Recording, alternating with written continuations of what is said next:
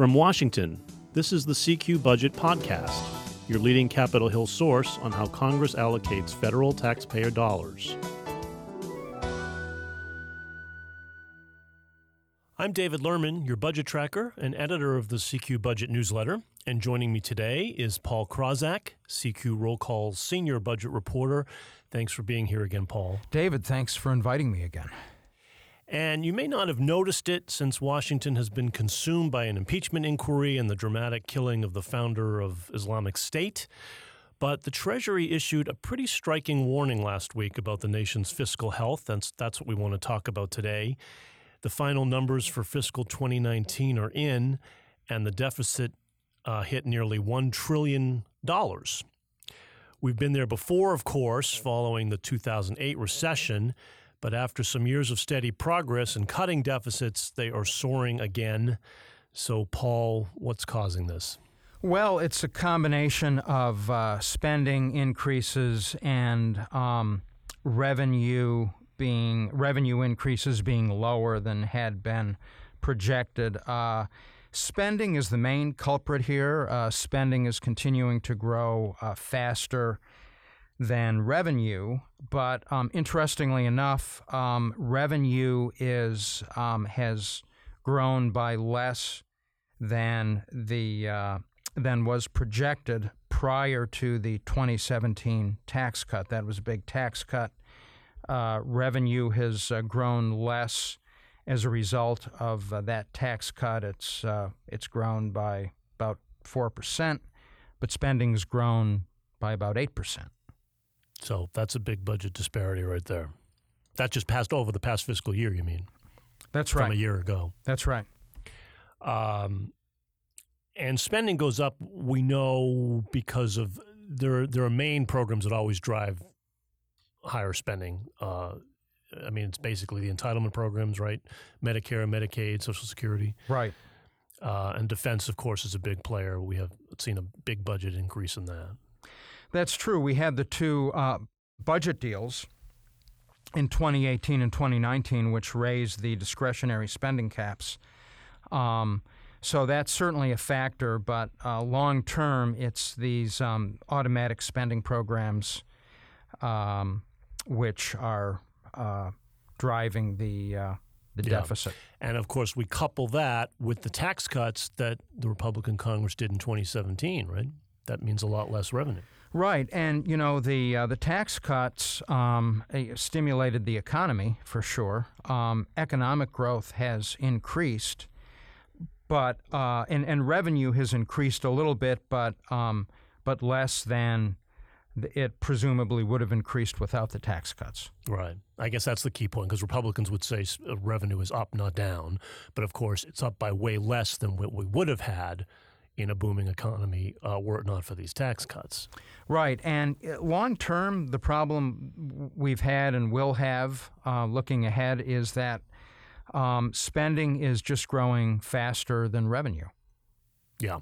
So let's let's uh, give us the numbers here. The deficit for this past fiscal year was what exactly? Uh, 984 billion. Um, that's 205 billion more than had been projected. Okay, and that's like a 26% increase in- from just uh, in a year's time Right. in the size of the deficit. Right. Um, now, of course, the Trump administration looked at issued these numbers and said it just proves the need for our budget cutting plans, right? Well, yes. I mean the the uh, the Trump administration has proposed big cuts, trillions of dollars of cuts um, in spending um, in its budgets, uh, but there is uh, very little appetite in Congress for spending cuts. Yeah. I mean, trillions over a decade they wanted, uh, and Congress has basically just ignored it or, or re- outright rejected some of the bigger cuts, right? Well, that's right. I mean, uh, you know, Congress has not been able to live um, under the 2011 deficit reduction law, which put limits Right. on discretionary spending. Congress has every two years has had to raise those spending caps, so it has not been able to live under these uh, discretionary spending limits. And then, uh, of course, the you know the big two thirds of the budget is these automatic spending programs like Social Security, uh, Medicare, Medicaid. Now, um, there have been uh, cuts to uh, Medicare um, over the years, um, but um, but the, the but Congress has not addressed those programs in terms of curbing the spending or changing those programs um, in a way that will make a big difference. Right. And if people say, you know, why should we care about the rising deficit? It, the sky doesn't, we, we keep hearing about it, but the sky hasn't fallen. Paul, you had an interesting uh, figure in, in your story on this last week, I thought, that sort of highlights the drain the deficit can take bit by bit, which was the rising cost of interest on the debt. Um, because you you had in there there was a 16% increase just in, in net interest costs this past fiscal year. And so total interest costs in a single year you had was the staggering figure of $376 billion with a B. And you had a very helpful figure in there, you, and you had a very helpful comparison, I thought, because $376 billion that was shelled out just in interest – I mean, that's just money out the door. That's not paying for schools or health care or anything. $376 billion. And you said it was more than was spent on the agriculture department, education department, housing department, and homeland security departments combined.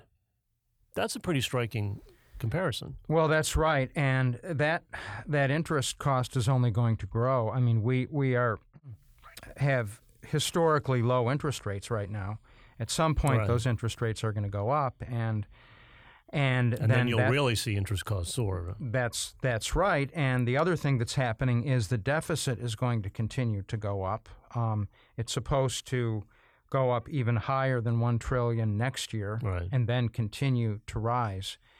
So there's there's no there's no end in sight to this. There's not, and, uh, uh, you know, we've had commissions that look at this and then they come out with proposals on how to fix it. But they usually come up with a combination of tax increases and spending cuts because those are the, really the only two ways you can address the problem. And it seems like we always end up in a partisan stalemate, right? Because Republicans don't want tax increases and Democrats don't want major spending cuts, essentially. Well, yes, and um, and is the I mean, is the public willing to accept um, cuts in Social Security? Um, is the is the public? I mean, um, is the public willing to accept uh, tax increases? Um, I, the answer in both cases may be yes, if there is leadership to do that. Um, but there there's no majority in Congress to provide that leadership um, at this point. Um, uh, or, or in the White House, for that matter. I mean, the you know President Trump has proposed these trillions of dollars in cuts um, over ten years, um, but he uh, he's he's basically leaving Social Security alone. Um, he's not proposing major changes to Medicare, and he certainly hasn't been building any political consensus for major cuts. Right. So that's the problem. So that's why we are we are where we are. Meanwhile, the deficit is not only growing, Paul, but it's growing faster than the Congressional Budget Office had expected. Right, it is, and uh, you know, again, that's um, that's in part due to uh, revenue um, being not growing as fast as was yeah, projected. Yeah, because I, I looked it up, and for the past fiscal year, the Congressional Budget Office thought we'd have a deficit of $896 billion. That's way under what we got. What we got was 984 billion. Almost that's, a trillion. So that's a pretty yeah, I mean that's a pretty big disparity in what mm-hmm. was projected there and what what we ended up with. Yeah, so rounding those figures basically what was projected was uh, was uh, roughly 900 billion and what we ended up with is almost a trillion. Right. So about 200 billion That's more. a pretty big disparity. Um, and so this is the highest deficit we've had since fiscal 2012, you reported. Right. Uh, which was the last time it, it actually topped a trillion dollars. Right. And if we go back to that period, uh, we, we had the, uh, the recession, uh, very major recession, uh, 2007 to 2009. Right. um, and deficits uh, rose precipitously during Right. that time period, um, up to a trillion, over a trillion, and they were they were there above a trillion for several years, and then they started coming back down again. We've had we had a very slow recovery during the Obama administration, very slow gradual. But they were recovery. bringing the deficit down. There was a gradual decline in the deficit. Almost, That's right. The cut de- almost by half, as I recall. The deficit was coming down. The economy was growing slowly. Um, economic growth picked up during the Trump administration. Um, one of the key points here is that during a time when the economy is growing, when the economy is the economy is very strong, right. um, unemployment is very low. I mean, all the economic indicators are very healthy right now. This is a time when hopefully you are going to be reducing the red ink, not increasing it. Right. That's the other frustration here is that, as you say, in time in good times is when you try to get your fiscal house in order to prepare for the bad times. And what we seem to be doing is using good times and making the deficit even worse, um, which is going to be a frustration that, that uh, some of the watchdog groups have, and we'll have to see where that goes. All right, so. We will we will track this. We will see how we do in, in fiscal 2020 pretty soon and beyond, and uh, what budget policies Congress puts in place uh, to address this if they do at all. That does it for us today. If you have any questions or comments about our podcast, we'd love to hear from you. You can drop us an email, cqpodcast at cqrollcall.com.